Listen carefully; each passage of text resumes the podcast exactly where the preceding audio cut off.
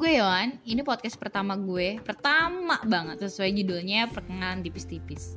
Nama lengkap gue, Yohan Noviana Eka Putri. Biasa gue dipanggil Yohan, Yoy, Oyoy Atau yang biasa teman kampus gue manggil Emak Apalagi ya perkenalan tipis-tipis?